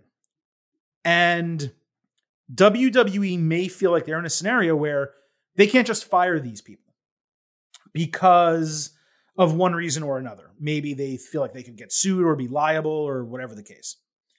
So I have this weird suspicion that WWE was finding ways or is currently finding ways to put Lars Sullivan and Jaxson Ryker on television briefly, occasionally, as the year w- runs out, and ends up firing both of them. That way they were fired with cause. Basically, they just don't work well and WWE doesn't feel like using them as talent and kind of frees themselves up from potential lawsuits, whether it's First Amendment, whether it's, you know, I'm not an employment lawyer, so I'm not sure all the reasons. But I have a feeling that's what's happening. Maybe it's not, but I don't know how else you explain Jaxson Ryker showing up on main event and Lars Sullivan being shoved down our throats from October into early November and then now not being on TV for five weeks or three weeks or however long it's been with um, Lars Sullivan. So, Chris, I mean, is there something to that, or am I just kind of getting into a conspiracy theory situation here? I, I don't know. I, I, I it, you know, they're two very different situations. Jaxson Ryker is making a sidekick appearance on main event while while Lars was getting hyped up on SmackDown. So I and beat I, Jeff Ar- and beat Jeff. Yeah. So I, yeah. I I think they had real plans for Lars Sullivan and realized that nobody liked it, and they're reconfiguring what they want to do. I I don't know.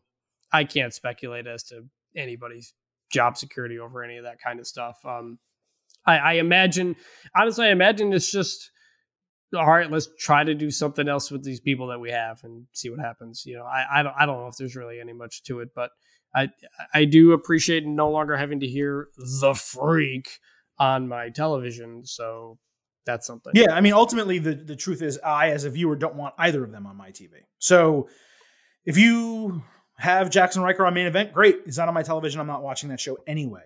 I see. Uh, I, if, I, had no. I, I didn't hate the Forgotten Sons. I just had no reaction to the Forgotten Sons just existing. And frankly, they need tag teams. So if there's another tag team to throw out and do something, it's something. And and maybe they'll get that out of Cutler and Blake. I don't know, but uh, Well, Cutler and Blake were always the team. Ryker was kind of just the, the heavy the whole time. I mean, Sure. he did wrestle occasionally, but there was never anything with the Forgotten Sons. The Forgotten Sons were when when they got called up, it was almost like when Sanity got called up. Yeah. It was like we don't have anything left for them to do, and they should probably get a chance on the main roster. Sanity, had they stayed in NXT, would have worked, and they would have eventually maybe one of them would have won a title and, and kind of done something. But they W that was before AEW, before NXT was a two hour TV show on USA Network. They didn't feel like they could keep people on that roster. So Forgotten Sons, they just brought up, and yeah, they did need tag teams, so it was the right decision.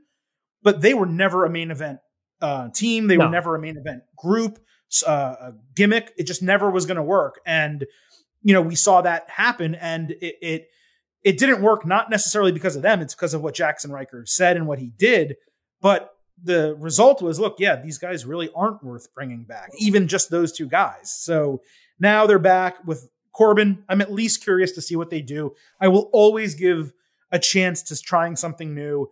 It was kind of interesting to see them in black sweatshirts, kind of over their heads, and I don't know. I, I'm just kind of curious. I don't. I don't know what they're going to do. Hopefully, they're not just his minions, and they're not. He's not the king, and they don't carry him to the ring and shit like that. that Hopefully, that's probably what it's going to be. But know, it's I better know. than it's better than it's better than just Corbin right now. I said minions. I meant subjects, but yeah, it's better than just Corbin. You're right. So let's let's give it at least one more week to see what they do. All right, moving on. We had Ricochet and Dana Brooke defeat Slapjack and Reckoning in a mixed tag team match. I have to laugh every time I say Slapjack. It just it's, it's freaking funny. Uh, credit where it's due, though. I have to say because Ricochet and Dana Brooke plus Mustafa Ali were all solid in those really short backstage promos. They're not really giving Retribution the time they should as a faction on the Raw roster, but at least they're not forgotten about. I guess I can say that. Uh, this was a rare mixed tag team match on the main roster. They really don't do many of these. Ricochet hit an incredible tope swan dive. Slapjack came back with a his own version, I guess, of a Falcon Arrow. When the women got tagged in for the second time, Dana hit an awesome fireman's carry Falcon Arrow, which I guess is her new finisher for the win. I'm sitting on the couch like, where the hell did that come from? from Dana Brooke. Ali ripped the Retribution members afterwards, so it does seem like the booking is of them losing in this scenario is not without reason, but that doesn't change the fact that the faction is a total loser. To this point, Slapjack in his matches, Shane Thorne, has looked great. Mia Yim as Reckoning has not. The other guys, we barely see, we don't see T Bar and Mace wrestle anymore, despite them being a, a Twin Towers type of tag team, and they could easily be going after New Day for the titles instead of the Hurt business, but they're just non existent in terms of wrestling right now. So, Retribution stuck in a rut. Ricochet, it feels like they're doing something with him. Like it may not be the main event or mid card that we want, but they're giving him opportunities. He's winning. He seems to have found some confidence where he has a little swagger. He can cut promos again. Dana Brooke's getting wins on television because Mandy Rose isn't there. So again, I think what they did, Chris, and I mentioned this earlier when I talked about Asuka and what they're doing with the women's tag team picture, it seems like they're making something out of nothing, utilizing Dana Brooke and Reckoning in this feud, whereas otherwise they would be used elsewhere. So again, I give credit to WWE for the creativity. I was actually entertained by this. I have to say, in the end, if you're giving thumbs up or thumbs down to segments, Chris, I gave this a thumbs up.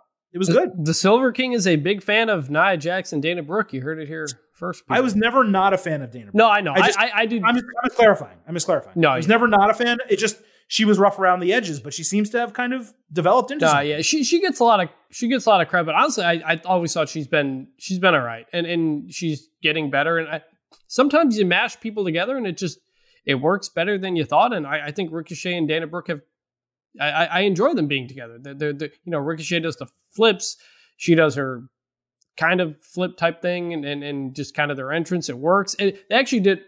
I don't know if they did it on purpose. I haven't paid attention to them closely every week. But Ricochet did his bounce off the rope and flip while she did her, it's not a somersault, but like a handstand flip to a flex. And it actually Yeah. like visually like looked really cool. Like as like they she kind doesn't know. She does a no hands uh, cartwheel. Yeah, yeah, yeah. So it like it like Incredible. worked it worked it was just visually it was kind of cool. So I, I I thought that was fine. Maybe there's something, maybe they're not, but I don't know. They're kind of interesting. Retribution, actually, it does seem like there is a story going on here now, and that is that they are losing, and and and and Mustafa Ali can't handle it, and especially uh, Mia Yim. Uh, what happened last week? What happened here? I don't. Clearly, the the their angle is not that they're going to be dominant by any means. They they've clearly moved past that. Now they're maybe moving towards some internal drama. I don't know. It, it, it looks like based on the last couple weeks, I think they do have a semblance of a plan for retribution. It's not a big plan. It's not a big story, but I, I think they are kind of doing something. I, I believe they are doing something, but it's what is that something, right? Again, it's weird to not have like when WWE had faction warfare and it was DX and Los Boricuas and Nation of Domination and um, DOA. It's okay to have a loser faction when you when you do that, right? Um, the Job Squad, right? Yeah. right? You uh, even DOA or They, they need just real quick. They need to bring back a job squad. I was hoping that's what the B team was going to be back then. Like they could have. I don't know. I, it's just a really.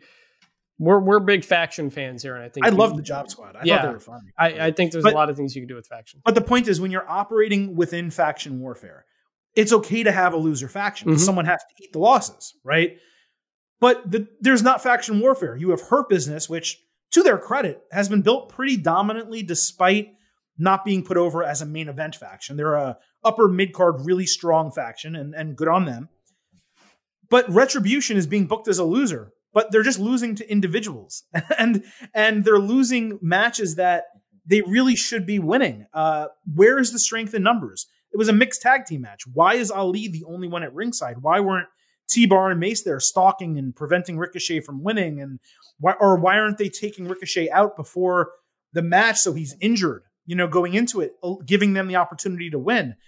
What's the point of retribution if the strength in numbers isn't going to be utilized, right?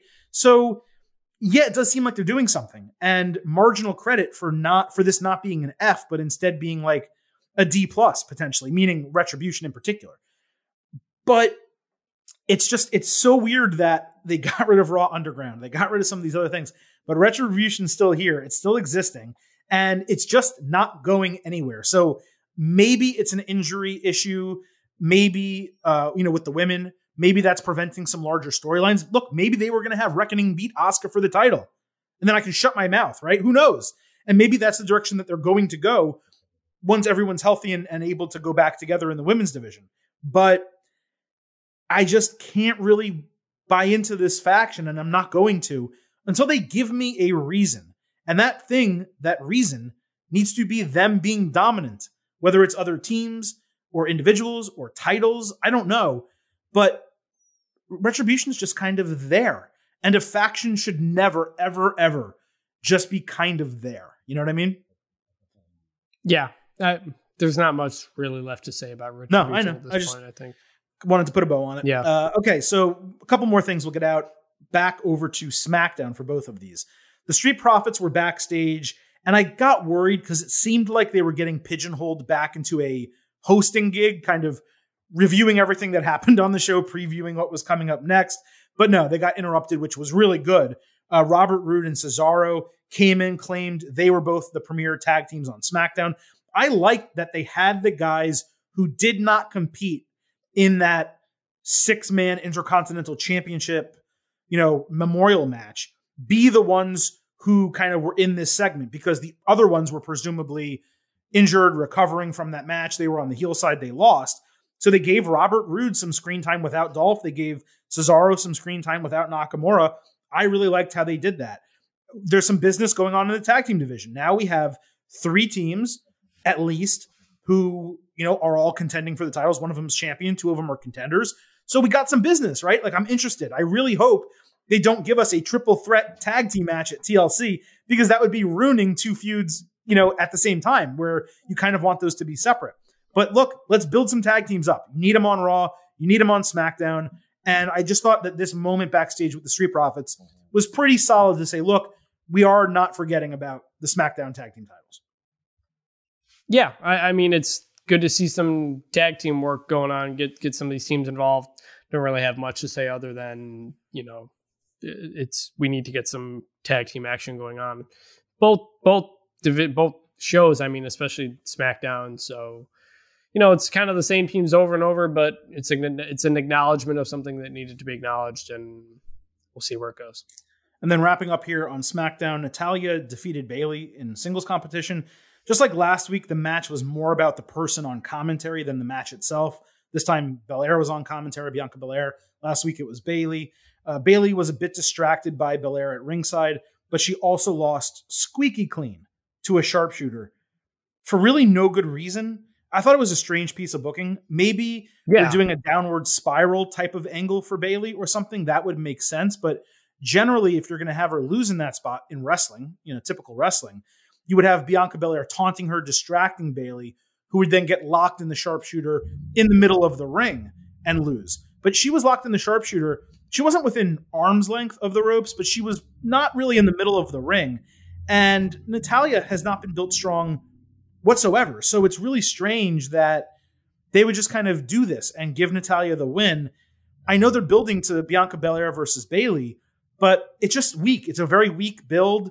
And having Bayley lose to Natalya before she goes faces Belair and presumably loses to Belair doesn't make any sense. So I would have, if you want to do a roll up finish in any match, I would have had Bayley win this via roll up at least. Yeah, I I I thought we were going to talk about this or higher in the show. Just this is so weird. It was so bad. I left it for last. I, yeah, I don't get it at all. I don't know why Natalya needs this win. Needs this win this way. How is this supposed to help Bianca Belair in any way? I don't get. So someone had pointed out on Twitter. I think Bayley has had like two wins since SummerSlam or something like that. She has really not had wins the second half of the year, but uh, it's not something they're addressing. They're not painting this as a downward spiral type of deal. And and, and, and you know, this is this is me fantasy booking here. Maybe she's going to get her ass kicked by Bianca Belair, and it's going to turn into a downward spiral that eventually brings her back into being a face or something. I don't know. I don't. I don't know what they're doing with Bayley here. Ever since he lost, she lost the title, it's been kind of nonsense. After she had an incredible summer, she was the better half of that Bayley Sasha feud. Um, and if the idea is to feed her to Bianca Belair, I don't understand how this is supposed to do that. It's really strange. I was actually watching Tribute for the Troops last night. Did you get to see it by any chance? I did not. There was a t- freaking tag team match with Sasha Banks and Bianca Belair on the same team. And the the wrestling quality in this match was absolutely insane. Like I I was shocked how good Tribute for the Troops was across the board match-wise. But the women's match, the tag team match, stole the show. So I'm watching that. And and yeah, I don't really want Sasha Banks and Bayley in another match, even if it's a tag team match, right? But I'm watching that. I'm like, how is this not on television? And how are we getting Natalya defeating Bayley nonsensically in that match? That was you cannot like stuff that WWE does on both on either show. Maybe you know you don't like their storytelling, you don't like their booking, you don't like characters, whatever. This was the most offensive thing for me the entire week. Yeah. I, I just I thought I just thought it made zero sense. Now, again, maybe Friday they surprise us. But I mean, I can't even I can't even create a reasoning for that finish. Like like I I don't get why Bayley has to lose her title, lose a rematch, and then just become a become not a threat. She she's lost all of her momentum and, and, and not goodwill, but just kind of the heat she had. I just I don't like if, if you want Bianca Belair to get over by beating Bayley, that's great, right? That's a really good idea. But you don't have Bayley lose on the way to that happening. You right. have Bayley beat people. You have Bayley beat Natalya. You have Bayley beat. I candidly don't even remember uh, a Ruby Riott. Um, maybe not Liv because you don't want to you know feed Liv to someone, but you, you have her start beating women again and, and gaining her confidence, cutting promos that, yeah, she may have lost the title, but she's still the best woman on SmackDown. And then you have Bianca Belair be the one to take her down. You don't just have Bayley lose matches again without a distraction type of finish. So, uh, you know, we don't have to harp on it anymore. But, and I guess we're ending the show a bit on a sour note, but that's why I left it for last. It was just, it angered me so much that I, I, I couldn't believe they booked it that way. I thought it was so stupid. Very, very weird. All right. Well, that is it breaking down SmackDown and Raw from this past week. We are just over a week away from WWE TLC, which will be the final pay per view from the company in 2020. So on next Tuesday's show, we will have our WWE TLC tables, ladders, and chairs ultimate preview that will be a mouthful when I say it like a million times on that show. But that does not mean that the Getting Over Wrestling podcast is done for the week.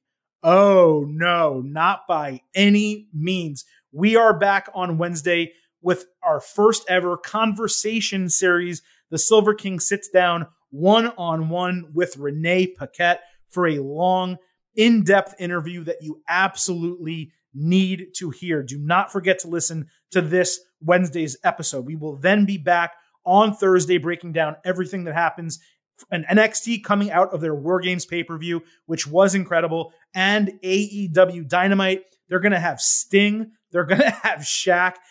I don't even think they're going to have Kenny Omega, their champion. He's going to be on Impact Tuesday night. We're going to find out what all of that's about. But suffice to say, there's going to be plenty to talk about on that Thursday show. And NXT War Games, by the way, we had our instant analysis published on Sunday. If you did not hear that, make sure you go back and listen to it. As we wrap up this month, we will also be doing our Getting Over Awards. I should be finalizing how those are going to work by the end of this week. That means nominations, voting, all that's going to be coming pretty soon. In order to stay up on that, be sure to follow us on Twitter at Getting Overcast. It's going to be very important for you guys to be able to nominate people and vote for our Getting Over awards. I'm going to try to keep the categories to a minimum, but it's tough with wrestling and with so many brands to only do like five or six categories. So I think it's going to be in the teens most likely. That means we're going to have a very special Getting Over Awards podcast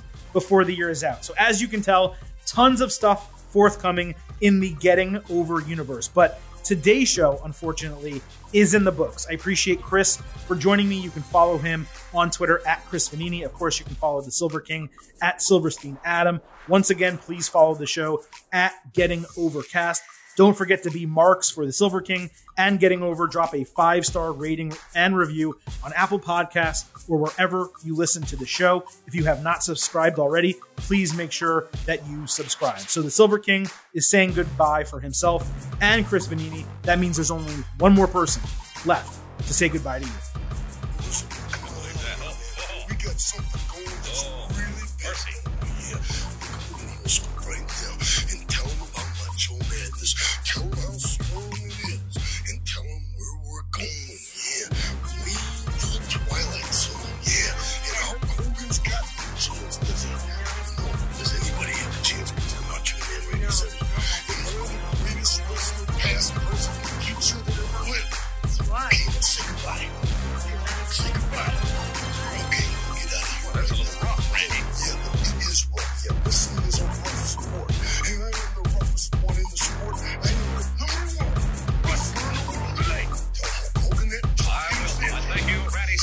And I thank you all for listening.